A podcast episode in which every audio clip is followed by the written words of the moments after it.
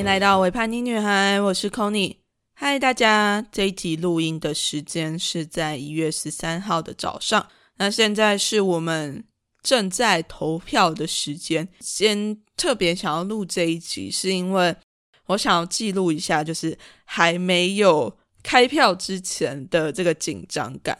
说真的，这一次的选举啊，我觉得跟二零二零台湾要赢的那一次啊，那一次我觉得亡国感非常的重。但这一次的亡国感，好像一直到了选举前几天，我才有比较深刻的感受。而且这一次除了蓝之外，又出现了一个神秘的白，某种程度是在抢选票吗？我也觉得很神奇。就是我跟同学们，或者是我自己的同温层们在讨论的时候啊，我们反而一直会担心，就是柯文哲有可能会当选的这件事情。反而大家没有在很担心侯友谊的部分呢，因为好像国民党在中央的选举，就是关于总统的这个选举，尤其又推派出侯友谊的时候。我不确定他们是不是认真，真的有想要推这个候选人，甚至赵少康，我都觉得他是来乱的。反正我们都非常非常担心的是柯文哲有可能会当选。说真的，如果要残酷二选一，柯文哲或是侯友谊，我倒觉得，吼，如果侯友谊当选的话，跟柯文哲比起来，好像会比较好处理一点呐。如果柯文哲真的当选的话，我真的会吐血。感觉性别团体又要大量的动起来了，这样非常厌女，然后又觉得同志是一种病的人，怎么可以当我们的总统啊？救命啊！好害怕，整个台湾好不容易建立起来的某一些性别的环境，又会因为政治首长换人而整个被摧毁。这个学期我自己有在同志团体里面运作，然后我同时又修了性别主流化的课。那这两件事情同时进行之下，我就觉得感触非常非常的深。高雄市政府啊，在里面运行的非常多，呃，尤其是教育局的部分，他们到现在都还对于同志教育有非常非常深的芥蒂，就会觉得好像教育是不能够谈同志的这件事。他们的依据或者是恐惧来源，根本就是来自于韩国瑜上任的那两年遗留下来的那种恐惧感。天啊！这件事情让我在真的实际参与市政的时候，感触非常非常的深刻。那像我自己在课堂上面啊，老师就有说到，政府官员的，尤其是行政有权力的那些官员的政治意志是非常重要的。如果这些人是真心有想要推动性别运动、推动性别议题的话，那是可以非常深刻的感觉得到。当然，这件事就政治意志这件事，其实是不分党派的。有一些国民党的行政首长，他们在推性别议题，也是推的还蛮大力的。反之，像蔡英文，其实在谈性别议题这件事，我就觉得他有的时候着力的不太够，尤其像是内阁的性别组成这件事情。我也觉得是蛮可惜的一件事，要不然我真的觉得他是一个做的还蛮好的一任总统。不过接下来我是真心希望小美琴能够当选副总统啦。虽然说有的人可能会觉得说副总统并没有太大的政治权利，可是我真的觉得他可能就会是下一任总统的预备者，而且同时副总统所支持的这些事情。他肯定也会是未来的执政团队所着重、所琢磨的地方。所以，对于性别议题很重视的我来说，我还是会希望总统是赖清德跟萧美琴。呃，天哪，我真的是在祈祷诶，我好紧张哦，完全不敢往很可怕的方向去想。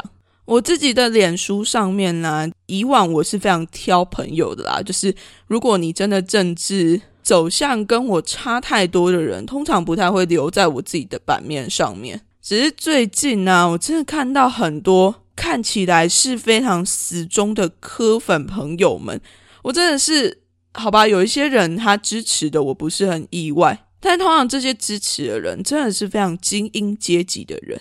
不管是台大、清大，或者是各种顶尖大学的毕业生，哎，我这样是不是在看见黑影就开炮？不是啊，真的是我自己是身边认识的人，确实有一种精英感嘛。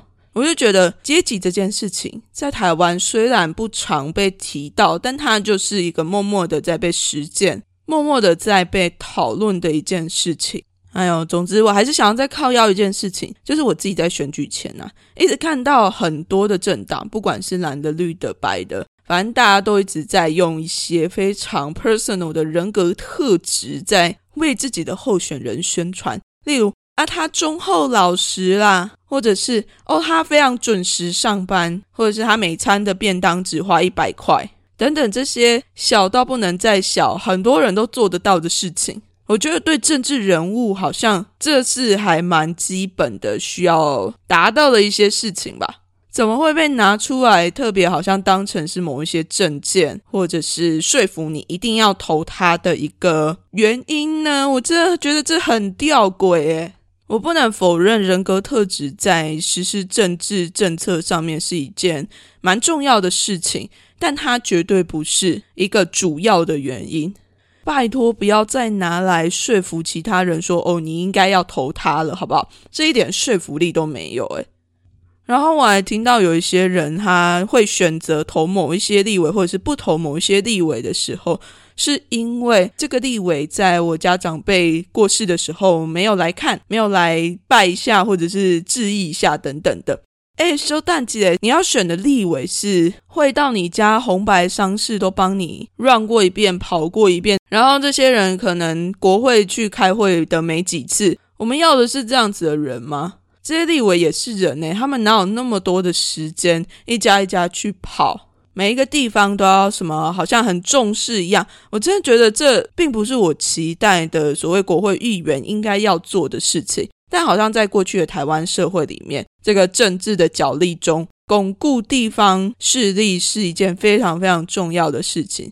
但对于我这一代来讲，好像有没有去红白喜丧的场合致意，变得已经不是那么的重要了。说实话，我觉得这才是选举应该要朝的方向吧。所谓的民主，不是只是我选，呃，他会来看我的人，到底你是谁呀？你选出来的民意代表会不会来看你？真的有那么重要吗？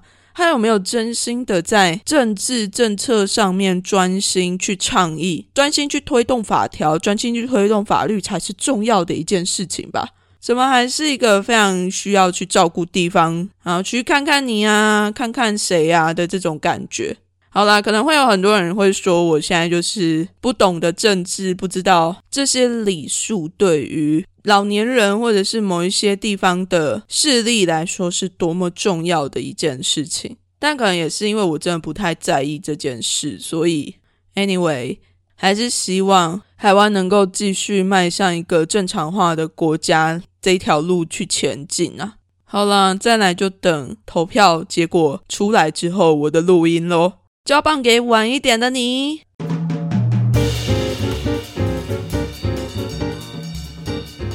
嗨嗨，大家，我是 c o n y 今天是一月十五号的早上，该确定的都已经确定了。我们这一次的总统，非常恭喜赖清德跟小美琴当选了正副总统，这也是我自己比较开心的一个结果啦。那我自己这个选区啊，也是黄杰当选了，我真的超开心的，他就成为了台湾国会第一个 LGBTQ 族群的出柜的立法委员。只是就看到了，哇塞！这次侯友谊其实他的票数也不少，然后柯文哲真的是让我非常惊讶的，他的得票率也非常高。然后民众党在这次也真的成为了国会的第三大党。说真的，我觉得接下来四年应该赖清德跟小美琴会非常非常的难走。天呐，不要让韩国瑜当立法院院长哎，我真的会哭哎。而且这次非常难过的是，我自己非常喜欢的赖品妤啊、苗博雅啊、曾文学啊、吴英玲啊都没有上，我就觉得天呐，台湾这次好像太阳花时代就三一八那个时候的一些政治明星，就只剩下黄姐有顺利的上去，好像我们这个世代在争取立委或者是地方选举的时候，好还是没有拥有那么大的优势。不过这次时代力量也是蛮可惜的，从原本的第三大党直接到连一席都没有，我真的觉得算是某一种衰退吧。不过这次小欧盟欧巴桑联盟蛮开心的，他就从之前票数真的是非常少的状况，进展到了现在已经成为得票率排名第五名的政党了。而且他们真的没有太多的经济支持，还能够达到这样子的程度，我觉得真的很棒。不过虽然讲是这样子讲啦，在选举完之后，我自己还是有非常非常深刻的担忧，就还是会觉得说，台湾会不会慢慢的又有机会把自己直接送给了中国？我觉得这一次是总统的席位保住了，至少。至少可以不用担心这件事四年的时间啊。但如果未来二零二四或二零二八，其实会越来越难选。在中国的势力一直不断的侵入之下，年轻人真的是抖音世代诶，看到身边很多老师们都非常非常的担忧。讲到我自己都一直在考虑说，天呐，那我是不是也要开始经营 TikTok 或是小红书？既然没有办法禁止掉这些 App，禁止掉这些从中国来的东西，那不如我们就开始自己做，提供更多的资讯管道来源。我觉得这是一个民主政府非常非常难做事的一个地方，就是因为是民主嘛，所以其实你不能够像独裁的政府一样，真的去禁止掉什么东西。如果跟中国一样的话，那就直接禁止所有人使用 TikTok，禁止所有人使用小红书，禁止所有的中国 App 进到台湾。那其实是非常容易的一件事情，但禁止不能够真的达到什么目的啦，只会让人家越来越觉得反弹而已。所以在民主国家真的是非常难做事。我是必须说，这些小朋友们在四年后、八年后，他们就真的变成了可以投票的人了。台湾经不起再一次把政权换成亲中的政权呢。有人就会觉得说啊，台湾就太幸福了，自由了这么长的一段时间，或者是说蔡英文总统做了这么长的一段时间，然后大家的生活过得是颇安逸的。现在甚至有一个名词啊，就会说，在太阳花世代之后生长出来的年轻人，都会叫做民主富二代。在没有经历过一些抗争啊，跟一些对抗威权集权的状态之下，我觉得会变成现在这样，好像也蛮能够理解的。可是我觉得台湾经不起再一次的政党轮替了，尤其是在最近，有时候都会觉得好累，好累哦。为什么要花这么长的一段时间，要花这么多的心力去谈这些我们不想要被其他国家并吞的这件事情？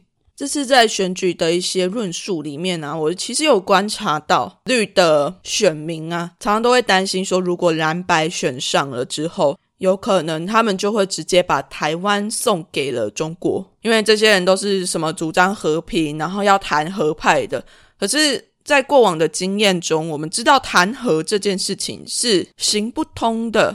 如果可以弹劾的话，早就弹劾了，不是吗？那反过来呢？好像有一些白银的人也会很担心，说绿营选上总统了之后啊，台湾就要打仗了。然后甚至我看到一个高中生，他就在 Trace 上面发言，他就说：“天呐，打仗了之后，那我还要准备学测还是高考？还是去找一下高考的题库好了。”我就在想说，其实大家担忧的事情都是一样的。我们这个担心，最后面都还是会担心说，中国侵入到台湾，台湾不再是台湾。安蓝营那边的，我就不确定了。他们可能有有一些人是真的很想要回归祖国之类的，我也我也不太知道。但很有趣的是，我相信大部分的台湾人都不会想要变成中国人。虽然有一些人说，现在的小朋友可能国高中。甚至是国小生，他们都是天然统，想要跟中国更靠近的人。我觉得这个也不意外。如果说台湾自己的本土文化没有办法创作出或者是创造出足够吸引人的内容，而且是在这些所谓的中国平台上面能够占一席地位的话，这件事情我觉得还蛮容易就发生的。当然，现在已经有越来越多人就已经在做这件事情了，就是很努力的创作出属于台湾自己的文化内容，或者是属于自己的语言使用，然后好笑的东西，真的很不容易耶。其实我自己也在想说，那我是不是应该也要进到小红书或者是 TikTok 去创作出一些新的东西，让这些东西能够真的到年轻世代去，然后让他们能够有一些新的选择。只是还是会有一些担忧啦，就可能各自的部分会泄露啊。我还在思考，还在想。欢迎正在收听的听众们，也可以提供给我一些意见，或者是你自己的想法，关于这次选举的也好。当然，听《伪叛逆女孩》的 Podcast 的听众，应该从很久以前就知道，我就是支持台湾独立的立场的台派嘛。我不会说我自己是全然的支持民进党，我比较支持的是台湾这个国家。那民进党是刚好他所提出来的政策跟他的方向是我自己比较喜欢的，也愿意去支持的。当然，如果可以的话，我更希望是欧巴桑联盟或者是绿党其他小党能够进到国会里面啦。好啦，再回到这次选举，我只能说险胜，但是也没有赢得很漂亮。我有听到一些人他们在讲说，哈，如果选举输的话怎么办？有人就说没关系，就再次去冲立法院就好了。可是真的没有那么多的青春可以去蹉跎。诶好了，虽然说如果真的需要再次冲立法院的话，这一次我应该是不会再缺席了。但要看为了什么而去冲立法院了。总之，三一八的事件到现在也将近十年了。这个学生运动或者是社会运动能够遗留下来的动能还剩多少呢？好像已经没有办法再支撑下去，让整个社会朝民主的方向前进了。当然，我还是不希望有下一次的抗争出现，更不希望是有战争出现的情况。只是如果真的这些事情它都出现了，可能真的需要上街头去抗争了，你可能真的需要面临战争了。我自己是不会退缩的，我自己是不会选择要逃离台湾的这块土地，我会选择站出来守护我自己的家。那你呢？你自己的答案是什么？欢迎跟我分享。那也非常谢谢大家收听了这一集我自己的选举前后的自白。不知道你的想法跟我有没有很类似，或者是差很多呢？不管怎么样，都欢迎你到维叛逆女孩的 IG，跟我一起分享你这次选举完之后的心得。如果你喜欢我的频道的话，也别忘记追踪订阅，并且给维叛逆女孩五星评价，在 Apple Podcast 上面或是 Spotify 都可以评价哦。那我们这一次的节目就到这边，下集再见喽，大家拜拜。